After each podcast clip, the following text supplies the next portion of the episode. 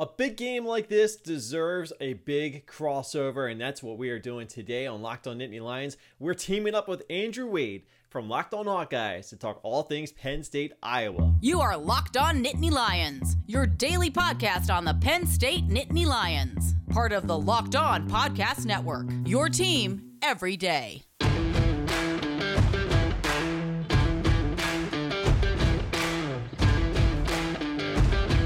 Welcome back, y'all, to an awesome episode we have coming at you right now. We have the Locked On Hawkeyes podcast and the Locked On Nittany Lions podcast doing a crossover episode in anticipation for this big time matchup. Two top five teams taking place this weekend. It is going to be a lot of fun, and we've got you covered here. For Locked On Hawkeyes and Locked On Nittany Lions, we want to thank you for making us your first listen every single day, wherever you get your podcast at Monday through Friday, free. Also on YouTube as well. Uh, Kevin, you are just recently uh, added to the YouTube platform. So lots of fun there. You can catch us wherever you get podcasts and YouTube channels at. As always, if you're a Hawkeye fan, you are listening to Andrew Wade, the Locked On Hawkeyes. If you are a Penn State fan, you are listening to Kevin McGuire of the Locked On Nittany Lions. And if you are a fan of neither of those teams, we appreciate you being here. Regardless, Kevin, my man, how are you doing today, buddy? Man, I'm, I'm so excited. I, I, know going into the season, I know when we were looking at future crossover episodes, I knew that I was going to get a chance to work with you. And I always enjoy getting a chance to do something with you. And just the fact that we have such a major game on our hands, I, I'll be honest, I didn't see this one coming when the season started, but the way that this season has been going, uh, you know, Penn State and Iowa have avoided the the mines so far. Uh, so it's setting up for probably the is this the most anticipated Penn State Iowa game we've seen that has uh, mutual sides interested? Because obviously we've seen Penn State have really good years, maybe Iowa not so good. Iowa, on the other hand, being a really good team, Penn State kind of uh, subpar. But as far as I can remember, this is the biggest Penn State Iowa game I think we've ever seen. Yeah, I mean, this is only the third time that Penn State and Iowa are facing each other as ranked teams in the Kirk Ferentz era. So I mean, and Kirk's been there for you know a century. He's been there a while. Like. Yeah. yeah. So I mean, it's a it's a big time matchup, and I completely agree, man. I always enjoy talking to you. Always enjoy talking about Iowa and uh, Penn State football, man. It is going to be quite a weekend, and I agree. When we looked at the schedule coming up, Iowa had you know Indiana, they had Iowa State. Those were going to be tough matchups, and they also have Maryland, a team that was you know people were kind of seeing as maybe a good team as through the got to a four zero start. Penn State, on the other hand, they get Wisconsin on the road. Never an easy thing. I don't care if Graham Mertz is the worst quarterback in the NCAA. Wisconsin on the road is not an easy thing to do. And then you also get Auburn. You get an SEC team, and then you finally get to Iowa. Uh, wow, we made it, man. We are we are undefeated coming into this stretch, and we're going to talk about all that on the show today. We're going to be breaking down what we expect from each side of the table, and also giving you our predictions uh, which I'll be very interested to hear your prediction. I've been going back and forth on this, man. I what I'm trying to do is temper my expectations because I just don't want to be. I, I believe in Iowa. I really do think we should be able to win this game, but God forbid, I had too many memories of Iowa just barely losing to Penn State. I have PTSD. I know they won last year, but I'm just I'm trying to mentally prepare myself. How are you feeling going into this weekend? I, I think we're kind of approaching this game with the same amount of energy and enthusiasm, but also like a little bit of nervousness in the back of your head because you know that you know you know there have been a couple more lopsided games in this series, but there have been some tight ones. Yeah, and this could very well be one with the way that these two teams are playing defense right now. I'm not expecting a whole lot of points to be scored. Again, I know we're going to go all over this, but you know, my first impression is, you know, which offense is going to mess up more because I feel like that's going to be the big tipping point here because these defenses are both legit. And uh, you know, just having seen as much of Iowa as I have seen, I haven't watched every game, I'll be honest, but uh, you know, I've seen a couple of their games and they've looked really good every time I'm tuning in. They're always uh, picking off a pass and making something happen out of it. So it's got to worry me. And you know, I know Penn State has had a little bit of a run of you know, you know fortunate uh, wins in Kinnick Stadium but this is going to be tough. this is going to be a really tough one. And, you know, I feel like, like you, I feel like Penn State has every opportunity to come out of this game with a win, but they're going to have to earn it. That That's as far as I'm concerned. Whoever comes out of this one is certainly going to have to earn it. Absolutely, and you mentioned the um, the fact that Penn State has come in and won some very close games. There's also been some close games that Iowa has taken care of in the early 2000s as well. One of the things I've noticed though about when Iowa plays Penn State is the playmakers. It's one or two individuals. I think all across the board, the teams look relatively evenly matched when they're on the field, but it's one or two guys that just absolutely annihilate the Hawkeyes. It's Saquon Barkley, it's Miles Sanders, it's Trace McSorley Hell, two years ago, it was Sean Clifford. I thought the way he moved with his legs was impressive alongside KJ Hamler. Um, so, who is that guy for Penn State this year? Who is the guy to be worried about offensively that could, you know, put Iowa in a unique and precarious position? Well, Sean Clifford's still there, so you got to deal with him, and he's been playing pretty well so far. Um, Jahan Dotson is the number one wide receiver, but I'll tell you, the, the, guy that's really been kind of coming into his own has been Parker Washington, who is Penn State's second leading receiver last year. I think he's taking some steps forward this year. Uh, he's a nice little streaky guy, so I mean, he has been showing off some speed too. So I mean, if, I know you've got bad memories of KJ Hamler. He's not KJ Hamler fast, but you know when he gets a chance to to race past some defenders, he has been taking advantage of it. So I feel as though that's certainly a guy to keep an eye on. If you're looking for a tight end, though, I think Penn State's been doing pretty well at getting their tight ends involved more recently. Theo Johnson, I think, is the tight end to really keeping a real close eye on because I feel like he's got the strength, he's got the hands, and he can make some plays happen too. So just a couple names to keep in mind on there. Yeah, I mean, Theo Johnson is a guy Iowa fans are very familiar with, a guy we thought we could probably get in recruiting and yet he chooses Penn State. So that'll be interesting. I was curious about that because coming into this game, it doesn't look like the tight ends have been involved as much, but it sounds like they're getting closer there. Parker Washington, 25 receptions, 331 yards. Um, he is going to be matching up with Iowa's Dane Belton, who is our cash player, kind of a corner safety hybrid, also playing some run support as well. That'll be really interesting to see how Dane Belton handles that. We've seen him do pretty well in coverage to this point, but seeing a, a speedy guy like Parker Washington out of the slot is not really something that he's seen to this point. So that'll definitely be interesting for me as we uh, go into this game. Oh, absolutely. I mean, there's so so many good matchups, especially with what Penn State's wide receivers have been starting to do, going up against the secondary. You know, I've already mentioned you know, this this Iowa secondary. Every time I'm tuning into a game, they're picking off a pass, leading the nation right into with uh, what 12 yeah. interceptions now. Uh, I know half of them came against Maryland, but still, I mean, they count for something.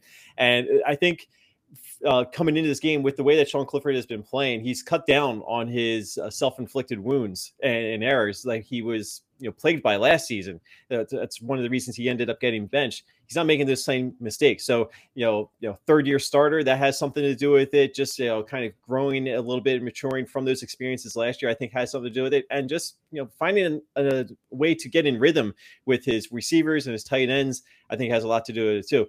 And Penn State has needed that because they haven't been able to run the football. So I think if you're Iowa, certainly you feel pretty good about the chances of making something happen with that pass defense because who knows what's going to happen with the running game.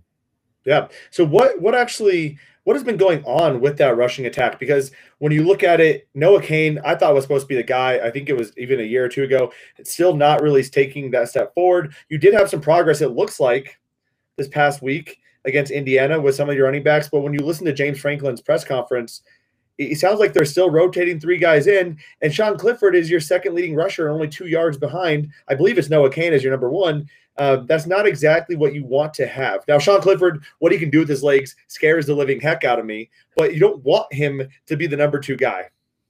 No, ideally that would not be the best case scenario for Penn State. Um, you know, you'll they'll take it because it is a nice little asset. You know, again, he's not Trace McSorley, but he can still do some damage too. Uh, I think what the running game is, I don't think Noah Cain is 100%. And that's been kind of the story of his career. Remember, he got injured on the first play of the 2020 season against Indiana. So he basically was out all of last season. Uh, he's been banged up a little bit. He got banged up, I guess, in the Auburn game a few weeks back and hasn't really come back to full strength. He didn't play at all, I believe, against Villanova a couple weeks ago. So uh, that is a big concern because I fully expected a whole lot more out of him. Maybe we'll still get it, but you know, there's still some lingering health issues I think may still be plaguing him in there. Uh, Keyvone Lee, though, uh, I think is a guy just to keep an eye on too. He's had some good get performances last season. I think he's emerging as a guy that Penn State can feel comfortable being the the main running back. And then they've also got John Lovett, uh, the transfer from uh, Baylor, who did not play the first couple of games. And over the last couple of weeks, we've started to see him get a little bit more involved each week.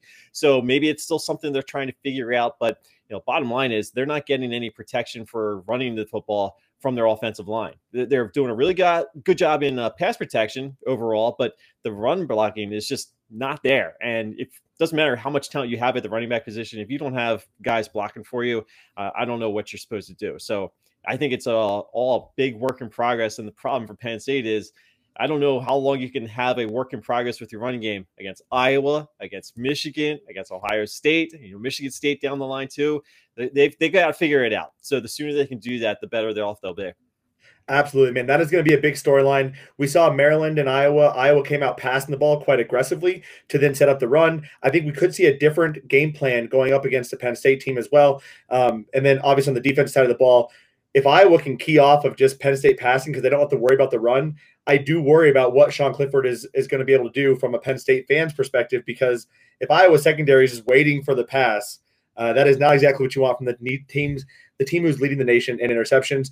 And this game is going to be interesting one, man. We're going to be sweating this down to the wire probably. And that's why I want to tell you about Sweat Block. Sweat Block has been literally revolutionary for my life. I used to have to worry about what shirts I was wearing during football games, excessive sweating just from nervousness, especially these Iowa Penn State games. I was at a wedding a couple years ago, I was wearing a purple shirt. I was watching Iowa Penn State. And then I think it was Juwan Johnson. I think you mentioned scored a touchdown the final seconds. I had pit, I was pitting out so bad, but anti-perspirant wipes like Sweat Block would have saved me. And Sweat Block is the best antiperspirant wipe on the market today. You simply apply it at night before you go to bed. The next morning, you wake up, wash, and go about your day without worrying about sweat. Guaranteed. I know it sounds too good to be true, but I literally only have to use Sweat Block once or twice a week, and it keeps me dry the entire time. No more pitting out. No more picking my shirts based off of which one will hide sweat better, and no more embarrassment at weddings when I'm out through my clothes. If you are someone you love is dealing with this, you have to check out Sweatblock. Get it today for 20% off at sweatblock.com with promo code locked on. That's L O C K E D O N or at Amazon and CVS.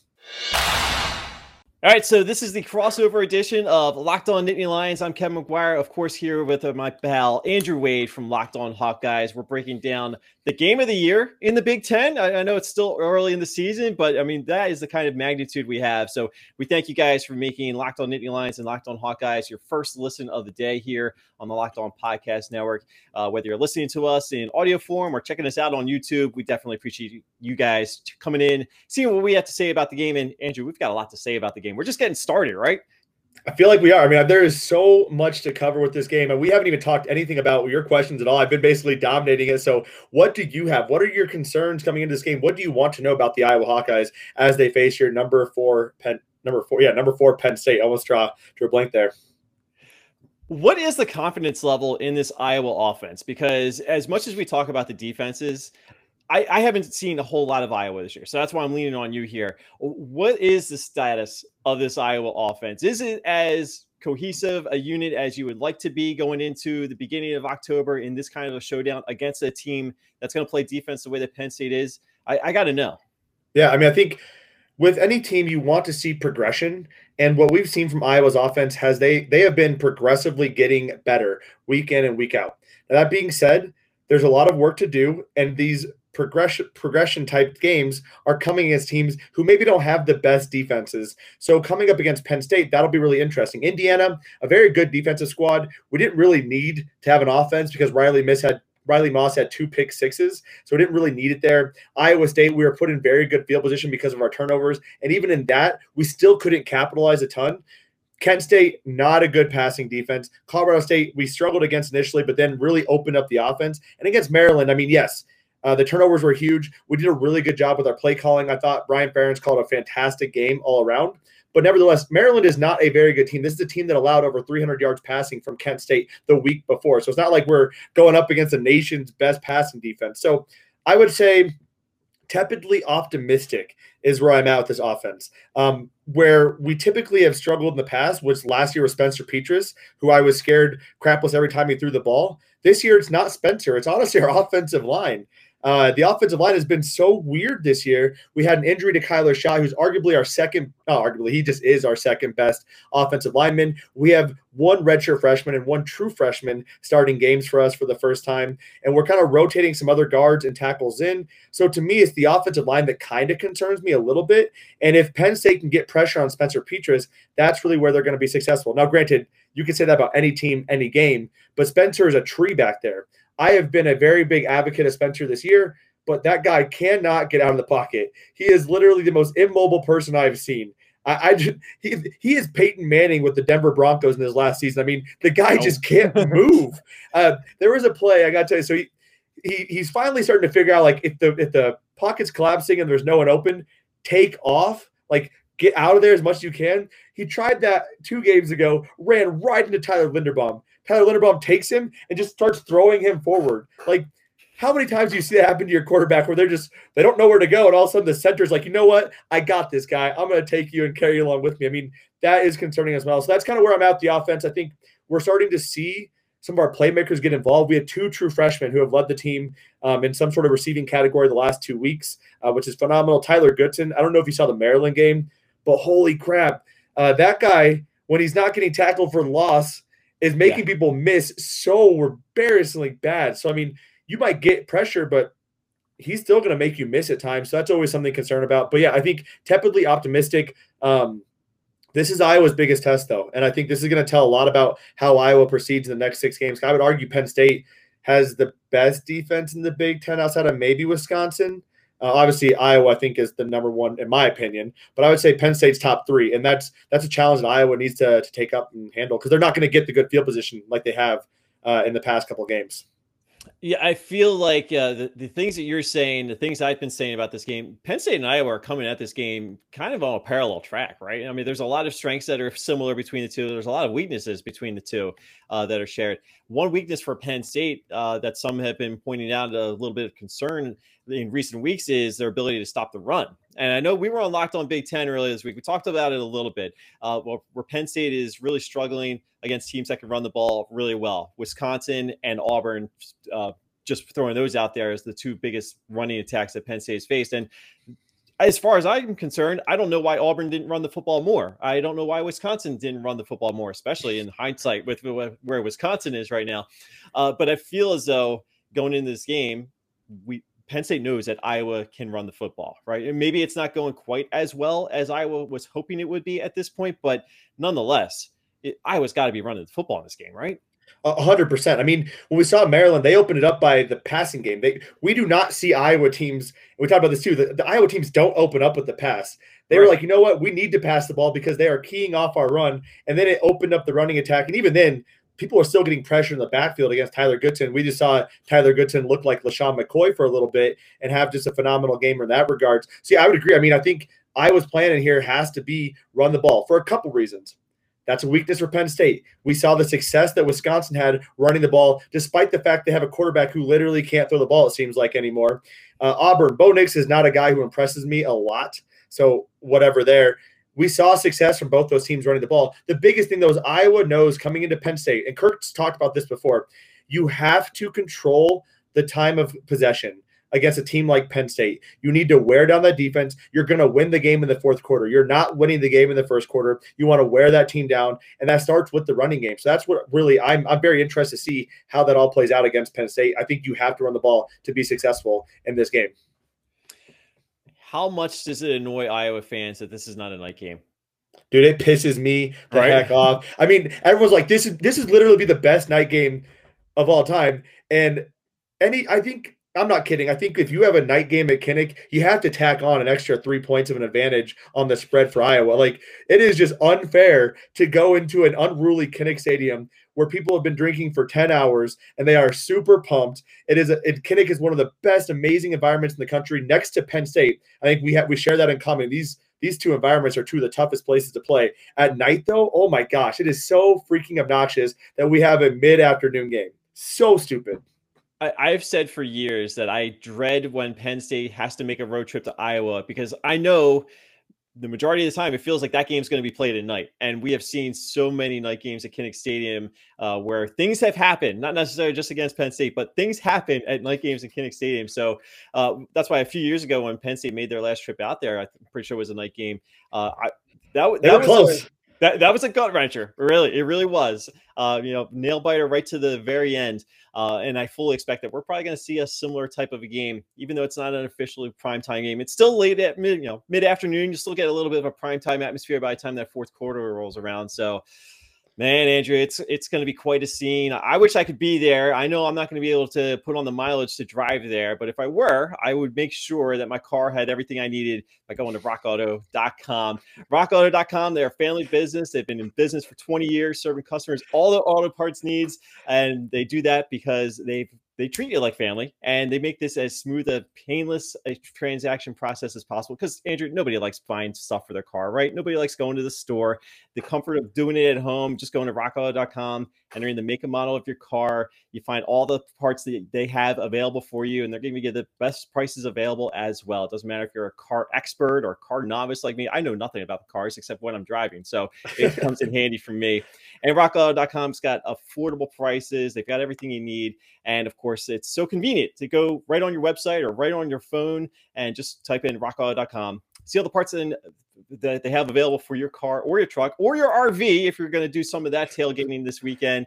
And of course, make sure you tell them that Locked On sent you. And uh, of course, affordable prices, everything reliably low prices, everything your car needs. RockAuto.com.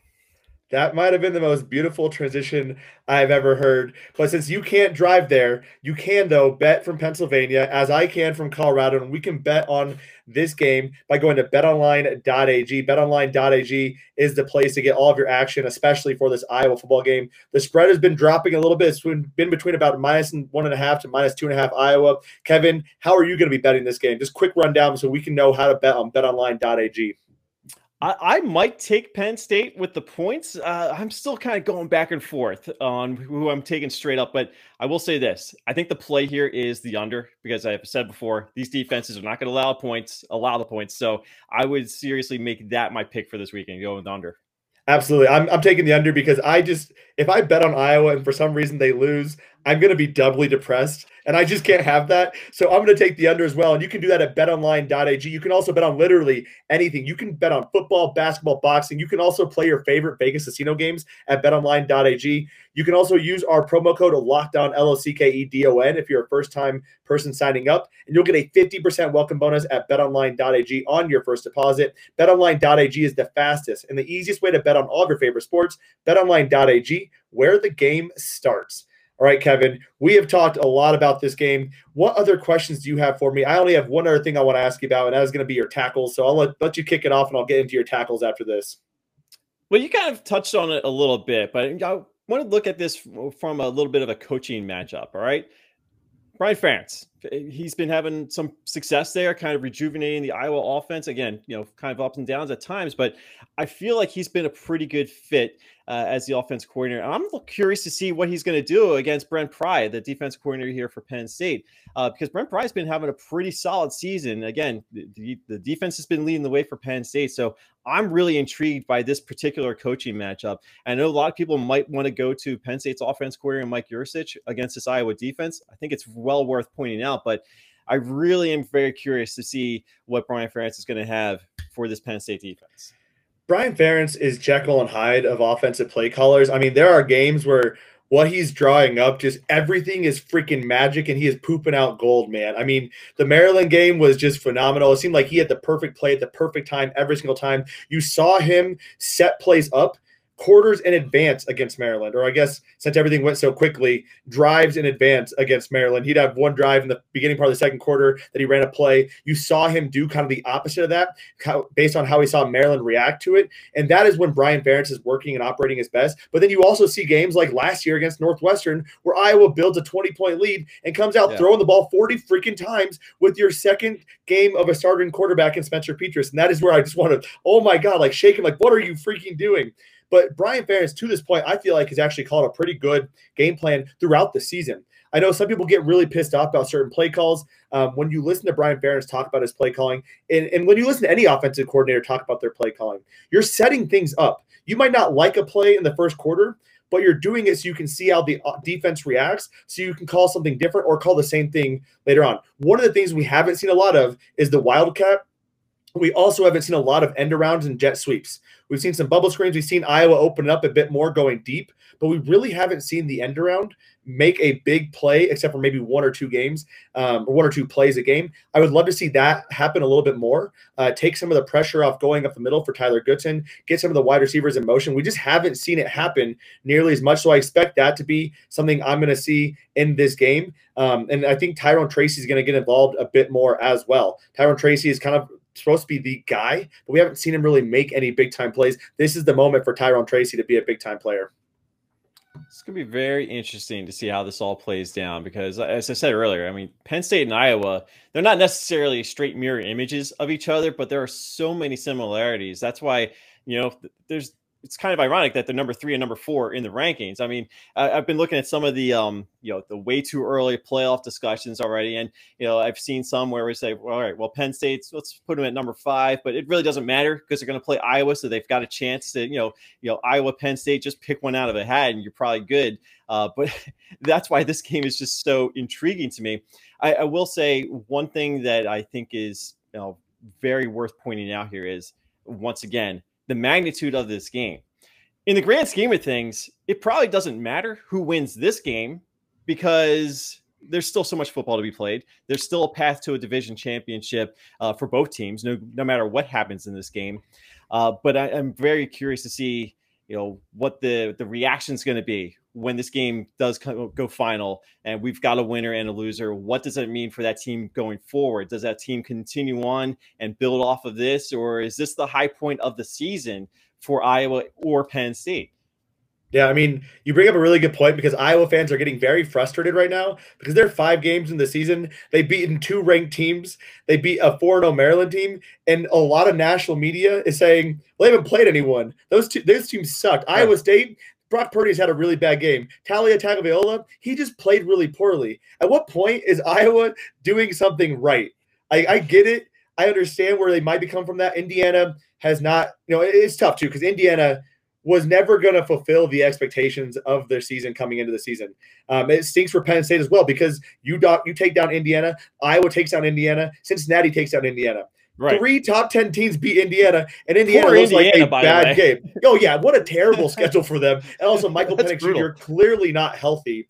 But right. that is that is not a bad football team, but it looks like that when they're have three losses already. Iowa State falling to Baylor just pisses me off. I don't know how you lose that game. Brocktober yeah. is the most annoying thing. You can't play September, but God, but you put that kid in October, and he's he's freaking Ma- freaking Magic Johnson of the right. quarterback position, or I guess Peyton Manning of the quarterback position to use a better analogy there. So yeah, it's it's interesting, man. I think um, if Penn State wins this game and it's a close game, I think Iowa gets a little bit of respect, but it's like, yep, this is the same old Iowa team. I think if Iowa beats Penn State, it's like Iowa's legit this year. This is a real Iowa team, and Penn State's still really, really good, and they can also make the playoffs still. So I think I don't know, man. It'll be interesting. To see. That's kind of my thoughts on it. Yeah, I, I, feel like I, from an outsider point of view, I feel like I have seen that level of disrespect nationally for Iowa before. So my, my heart goes out to you. Obviously, I hope your team loses this weekend. However, you know, you, I've got mutual, I've got a, a, good respect for Iowa and everything that this program has been doing over the number of years. It feels like every so many years, Iowa just has one of those seasons. Is this that season? We'll find out. Um, I forget what the other thing I was going to ask you. So uh, I feel like we can move on to our final thoughts on this game, if that's all right with you. Yeah, I just want to quickly your thought though on the tackle positions. Yeah. When I look at PFF's pass blocking grades, your two tackles are absolutely atrocious. Um, yeah. In terms of so, like, is that actually a concern? Because Iowa's defensive line is pretty young, but I think Sean Clifford, the key to making him not be successful is getting pressure on him and keeping him contained in the pocket and forcing him to. He's had like three seconds to throw, but what is going on with your tackle position? Because it just, uh, I'm not sure. You talked about some of the pass blocking and stuff from the interior is good, but what is going on there, real quick? Uh, work in progress. It's not as good and it's not as stable as I was hoping it would be going into the season. Uh, they did lose two late round draft picks off of last year's offensive line, but still, I thought going into this season, there was the idea that this Penn State offensive line might be one of the more well-rounded lines that James Franklin has had to work with. And it's taken some time for Penn State to get caught up on offensive line coming out of the sanctions years ago, but it took that long really to get back on this kind of a level you know they've got Rasheed Walker there, who's uh, you know supposedly a high draft pick potential uh, going into next year's NFL round, but we'll we'll see. Uh, but the offensive line just um, they're, they're, kind of working things out, and again, this is this is not a team you want to be working things out with with yeah. the offensive line. So uh, here's hoping they had a good week of practice because it's going to be an uphill battle for them really the rest of the season. It's not going to be easy. Not going to be easy at all. So that's why you have seen Sean Clifford um, you know, again, they've sort of been better in pass protection, but still, there are moments when Sean Clifford has to extend a play with his feet. And fortunately for Penn State, he's been able to do that and find open receivers. That's been a big key to some of the success they've had in some of their closer games against Auburn and Wisconsin. Uh, and then run blocking is just atrocious too. So um, I feel like they they have confidence in Sean Clifford to make up for some of the deficiencies on this offensive line. But man, it would certainly help Penn State's causes, not just this week, but later on down the line, if they can figure out this offensive line. Yeah, man, it's wild to me the similarities of these teams. I think it's honestly probably easier to list out the differences, and I would say Sean Clifford can run and Spencer Petras cannot. Because I mean, yeah. the secondaries are good, the offensive line has some questions on each side, the defenses are phenomenal across the board. Um, we agree this is going to be a low scoring game. Uh, this is going to be a slugfest in Kinnick. And I truly am very excited for the end of the game after I can take like a collective sigh of relief if we win. And if we lose, just like try to gather my it, it, dude. I just this game is going to be a nerve. I'm just going to be sweating the whole time. Uh, thank God I got my sweat block wipes. But yes, um, what, what, are your last thoughts in the game, my man? Again, it's going to be a low scoring. It's going to be a slugfest. I'm not expecting a whole lot of uh, style points from either of these offenses. Uh, having already seen Penn State play Wisconsin in a defensive game, I think it's going to be pretty similar. I think it's going to take a while for either offense to really get anything going. I think the defense is control the majority of the first half we'll see what opens up in the second half. That has been something that Penn State has been able to do. Uh, you know, generally after halftime, they get things figured out a little bit more on offense. So, know, what's the deficit like? What's the score like at halftime? I think it's going to be huge because I don't think if you're Penn State, you want to be behind by too many points. Uh, I feel like Penn State can go into halftime down a score and still feel like they've got a decent chance to make something happen in the second half because that's what they have generally done. That said, I, I, think this is a race to 20 points, Andrew. I, I really do. I, I, don't think a lot of points are scored in this game. And I think the first team to get to 20 is probably going to be the winner. Absolutely. You mentioned uh, the ability to make adjustments in the second half. I want to just quickly caution Iowa fans from being too overreactive to if Penn State does drive down the field and score on the first drive. Phil Parker, our team has struggled the first or second drive typically and stopping teams on their offensive possession. And then he figures things out, and all of a sudden the defense locks down and everything is good. People forget Maryland drove down the field with ease uh, early in the game, just hitting crossing routes over the middle all day, deep over the middle all freaking day. And all of a sudden, six interceptions and a fumble later, and Iowa's cruising home to victory. It's going to be a fun game. Kevin McGuire on Kevin or at Kevin on CFB, Andrew Wade at Wade underscore Andrew. You can find us both Locked On Hawkeyes podcast wherever you get podcasts at, and the Locked On Nittany Lions wherever you get podcasts at. We are both on YouTube as well. This show is dropping tomorrow. We also can find us on the Locked On Big Ten podcast. Kevin McGuire is there every single Tuesday. I am there sporadically whenever my schedule aligns with with Nate's. But Nate Dickinson hosts the Locked On Big Ten podcast wherever you can get podcasts at and on YouTube as well. And he does a phenomenal job breaking down all the storylines across the Big Ten. That will do it for our awesome Thursday crossover episode. We'll have to do this again later, maybe after the game, react to it if we're not too depressed or if I'm not too depressed. If you're not too depressed, we'll figure that out. Thank you all for tuning in, though, and have a fantastic Thursday. And uh, I guess go Hawks for my fans and go Nittany Lions for the. I don't want to say that. That was too dirty. Go Hawks for my fans. Michigan sucks. That's a better way to end it.